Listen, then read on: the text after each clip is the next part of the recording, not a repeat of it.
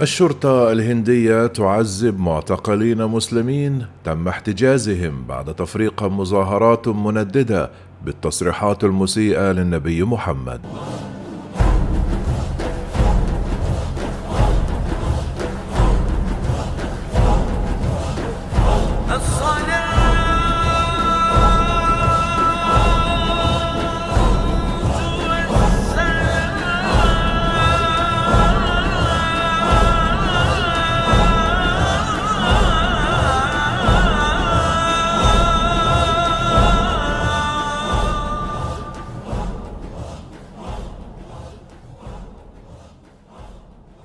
شاهد الملايين مقطع فيديو يظهر الشرطة الهندية وهي تضرب مجموعة من المسلمين في الحجز بعد أن شاركه عضو منتخب في حزب بهاراتيا جنتا الحاكم أشاد بأعمالهم الوحشية ووصفها بأنها هدية للرجال.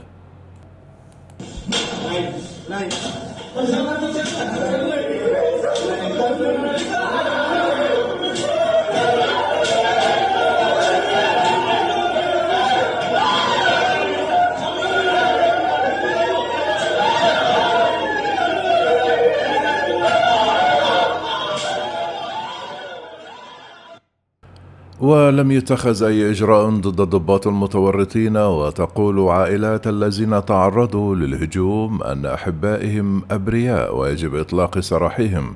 هذا أخي يضربونه كثيرا إنه يصرخ كثيرا. تنهار المرأة بالبكاء ويداها ترتجفان وهي تمسك بهاتفها المحمول لمشاهدة مقطع فيديو مروع لشقيقها الأصغر سيف. وتقول لا أستطيع حتى أن أنظر إلى هذا. لقد تعرض لضرب شديد بينما يريحها أقاربها في منزلها في مدينة سهرنبور شمال الهند.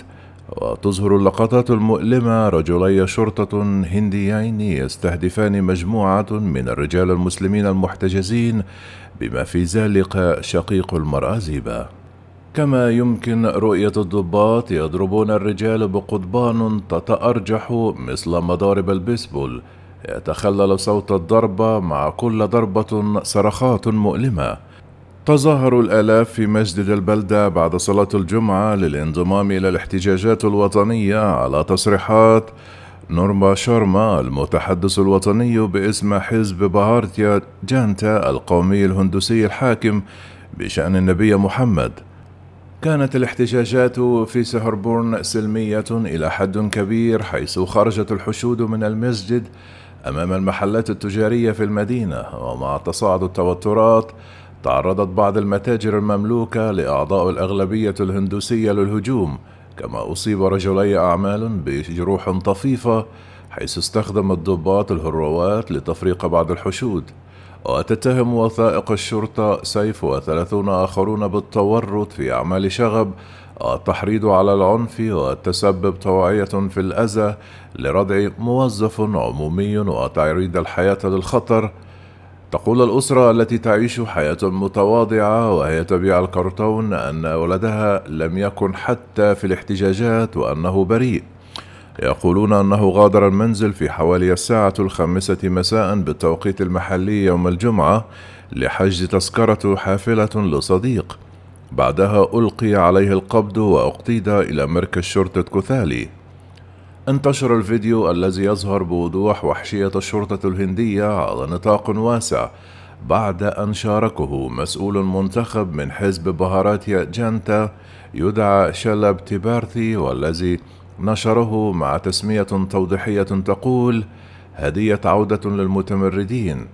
ترباثي هو مستشار إعلامي سابق لأحد أقوى السياسيين في الهند. كما لم يصدر أي إدانات على اللقطات من مسؤول الحزب أو أي شخص في حكومة حزب بهاراتيا جانتا.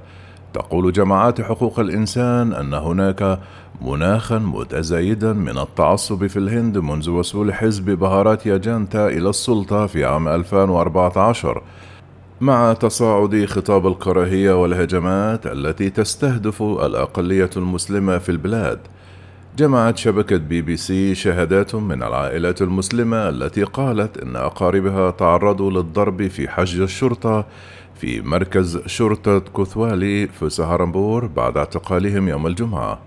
تعرف الأقارب عليهم أيضا في مقاطع فيديو تظهر الشرطة وهي تستخدم العنف في لقطات أخرى حيث يمكن رؤية الرجال وهم يقتادون إلى شاحنة قبل نقلهم إلى مكان آخر.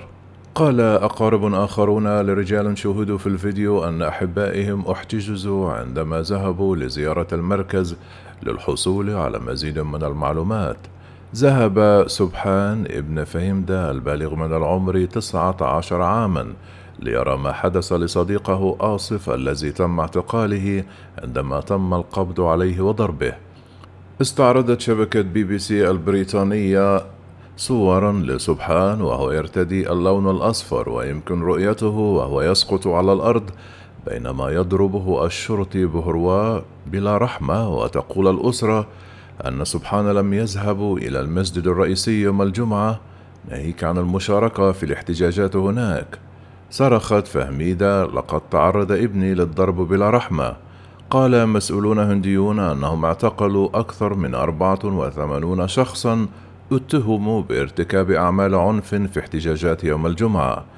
قال المشرف كومار ليبي لشبكة بي بي سي أنه تم اعتقال المجرمين فقط على حد وصفه وقال عندما نعتقل شخصا هناك نعرض اولا لقطات له للمشاركة في احتجاجات عنيفة ثم نقوم فقط بالاعتقالات كما أن تصريحاته تتعارض مع الروايات التي استخلصتها شبكة بي بي سي من عائلات بعض المعتقلين. في جميع أنحاء المدينة من مركز الشرطة تم عرض قوة القانون بطرق أخرى حيث دمرت الجرافات أجزاء من منازل رجلين مسلمين يتهمان بالتحريض على العنف. يعيش الملايين من الهنود في منازل مؤقتة بدون أذونات تخطيط مناسبة لكن استخدام هذا كوسيلة للعقاب أصبح أسلوبا أكثر شيوعيا يستخدمه حزب بهاراتيا جنتا الحاكم الهندي. أوامر هدم الممتلكات والمملوكة للمسلمين المتهمين في الاحتجاجات الأخيرة تمت المصادقة عليها على أعلى المستويات. وكتب رئيس وزراء ولاية أوتار براديش على تويتر أن إجراء الجرافة سيستمر ضد منتهكي القانون المزعومين. كما صرح أكار بتيل رئيس مجلس الهند في منظمة العفو الدولية في بيان أن قمع المتظاهرين باستخدام القوة المفرطة والاعتقال التعسفي وهدم المنازل العقابي من قبل السلطات الهندية هو انتهاك كامل لالتزامات الهند بموجب القانون والمعايير الدولية لحقوق الإنسان.